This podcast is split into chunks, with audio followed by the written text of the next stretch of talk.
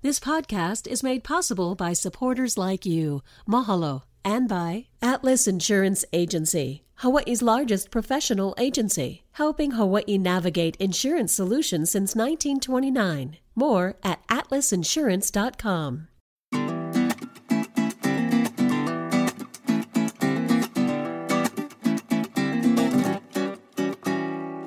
Aloha mai kakou. Welcome to a new episode of What School You Went. Start every conversation with that question. I'm Ron Mizutani, and today we're talking story with one of the winners from the Netflix baking reality television competition, Sugar Rush Extra Sweet.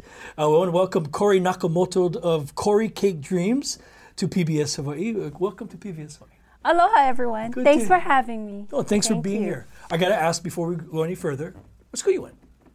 McKinley High School. Oh, you're a tiger. Home of the Tigers. Mighty Tigers. We had somebody from McKinley, and I kind of put him on the spot. I'm going to put you on the spot. Don't There's a lot of controversy about the name, right? The history of McKinley. It's a, uh, you love McKinley the way it is, or would you? So I love McKinley. I love everything about it. Yeah. Uh, That's probably the like best and fondest memories I have of that McKinley. Yeah. Yeah. And changing the name, oh, I don't know. yeah, Yes. yeah. It's it's it's a hot topic. It was for a while, and you know, there's been a lot of changes across the country, uh, as and, and some of it rightfully so. Right. But McKinley High School is such a powerful. If you start doing that, the memory. I mean, the who's who of McKinley graduates. You know, Right. not, not that that should influence the decision, but Rock. I was going to say it's probably the, one of the more famous uh, alum of, of McKinley. Yes. Dwayne Johnson. Yes. Yeah, he actually when he came back with his ex-wife to launch the XFL, they did it at McKinley. What a good place Know to have it at. Know yes. The Mighty Tigers. Well, welcome. Uh, I want to talk story a little bit about, about this opportunity. First of all, in Netflix, um, how did it? How did that come? Because you were doing this not, what I'd say, part time, or when you started to when you were called to, to to come to Netflix. How did that work? So I was doing cakes for about 12 years, just passion on the weekends. And it came about my buddy. We actually both interviewed for Food Network and they declined us or we didn't get chosen. So then Netflix reached out to us both. And that's how we had the chance to go on it. So you were originally trying to get on another Food Network program. Mm-hmm. My buddy, he needed a partner, so he asked me to go on that show with him. Which one is that? It was a like a food challenge, a cake competition. Yeah, Cake, not Cake Wars. not cake wars. I don't know exactly which one it was. They don't really tell you. Oh, really? Yeah, they just said Food Network. We have a challenge. Um, would you guys be interested? And we said sure, why not? And that's how it came about. And so, So we did about like three interviews for that, and then after that pass, we uh, Netflix reached out to us. So I, I'm confused. So you had, you have to go through a process. Then. Yes, it's a it's not like you just show up. Hey, I'm a baker. I make great cakes. No, they actually Yeah. reach out to you. Oh, okay. Yeah. So you get to the program, Mm-hmm. and your partner is, I'm sorry, Nick, It- Nixon. Nixon, yes. So Nixon and you go there. I mean, So it's pretty incredible. It's kind of strange because they don't give you a lot of information. They just said, um, show up this day. Your airplane's gonna take pick you up, and we fly to California. We wait outside, and like this black van just comes and sweeps you up and takes you somewhere. We're like, okay, what did we get ourselves into? But um, yeah, it was so cool. They pick up your whole all the competitors in that show, and they take you to a studio. so the cameras are on you right away, or only when you get to the. you know- No, only when you, they film for the show because that show is timed. Mm-hmm. I forget how much time, nine hours, eight hours, and they film like that morning.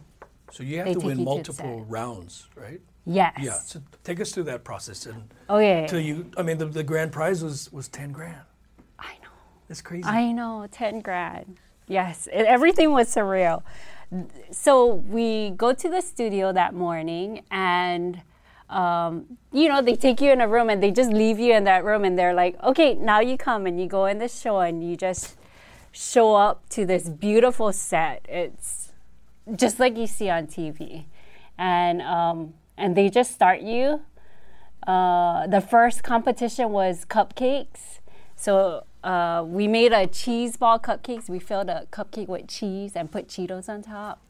And then it's three rounds. The second round was like a plated dessert, and then the third one, round was like the big cake competition. And this is all time, so it's it's called Sugar Rush. So the clock is ticking. It's super stressful, but when you win, it's it makes it all worth it. yeah, the, the, the ten grand. yes. Yeah, but when you won it, I mean, so you did this as a love and your passion Yeah. because you had a full time job right. as working in a, in a an orthodontic office. Yeah, I I was in the dental field for maybe like 20 years. kind of kind of mixed messages, though. I mean, I mean you're you're, you're, Right. there, you're making beautiful teeth.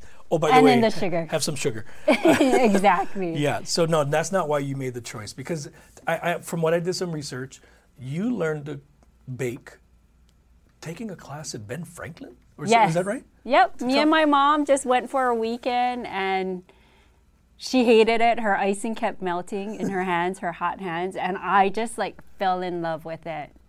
And I got you can say obsessed with it and I just kept learning and learning and before you knew it people were ordering cakes from me and I was making like seven tier tall cakes like 6 feet.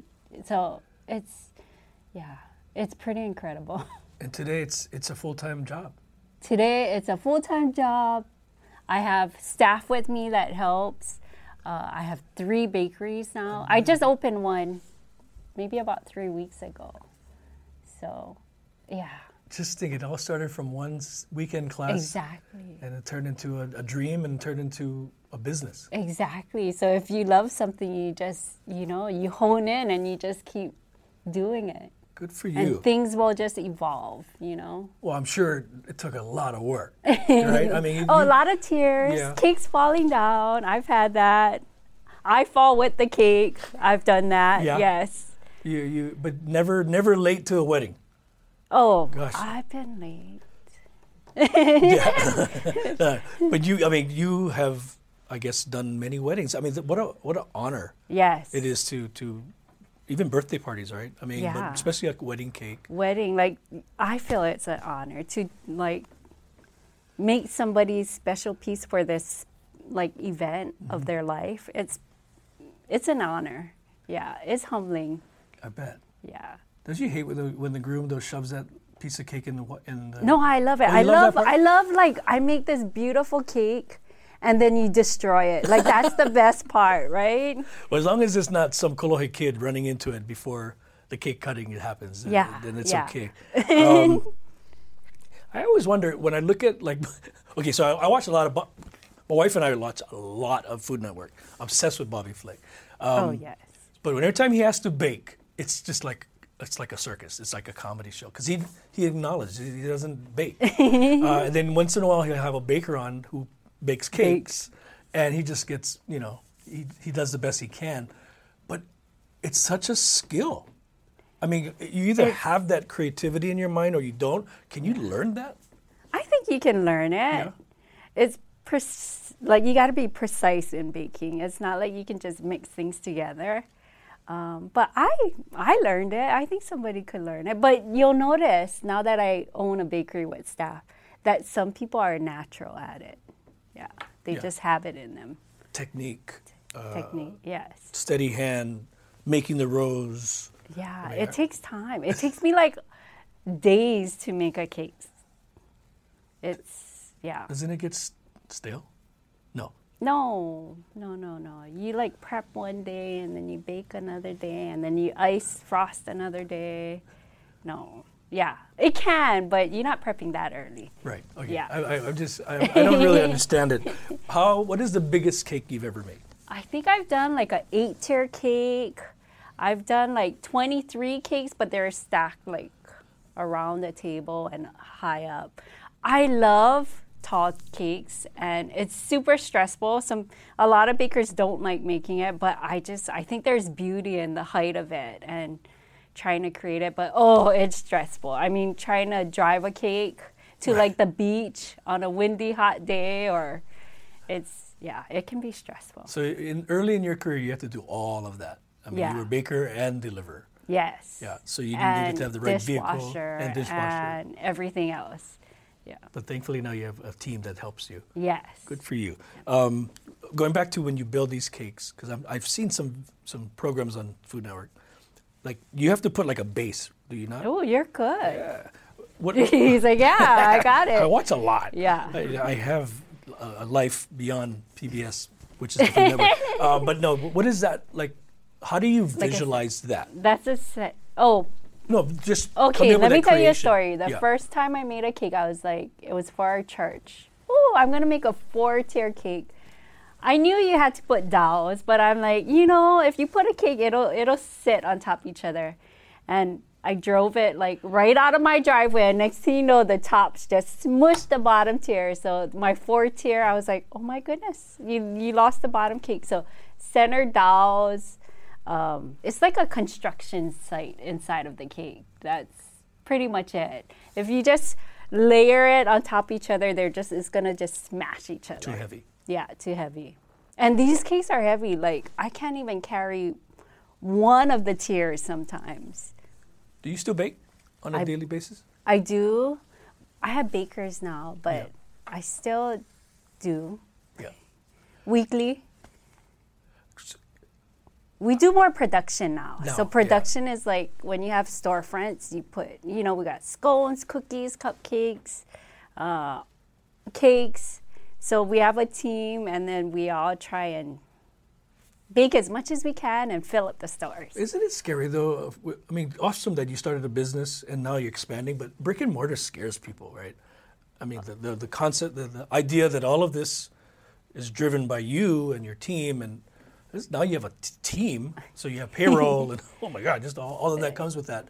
Doesn't that, especially during COVID, did that affect you? I mean, what was the Well, I'm a faith filled girl, so I'm full of faith. I always feel like God put me on this journey and He's got me. So even though it's, well, it took me about like 12 years to step out and to get a bakery.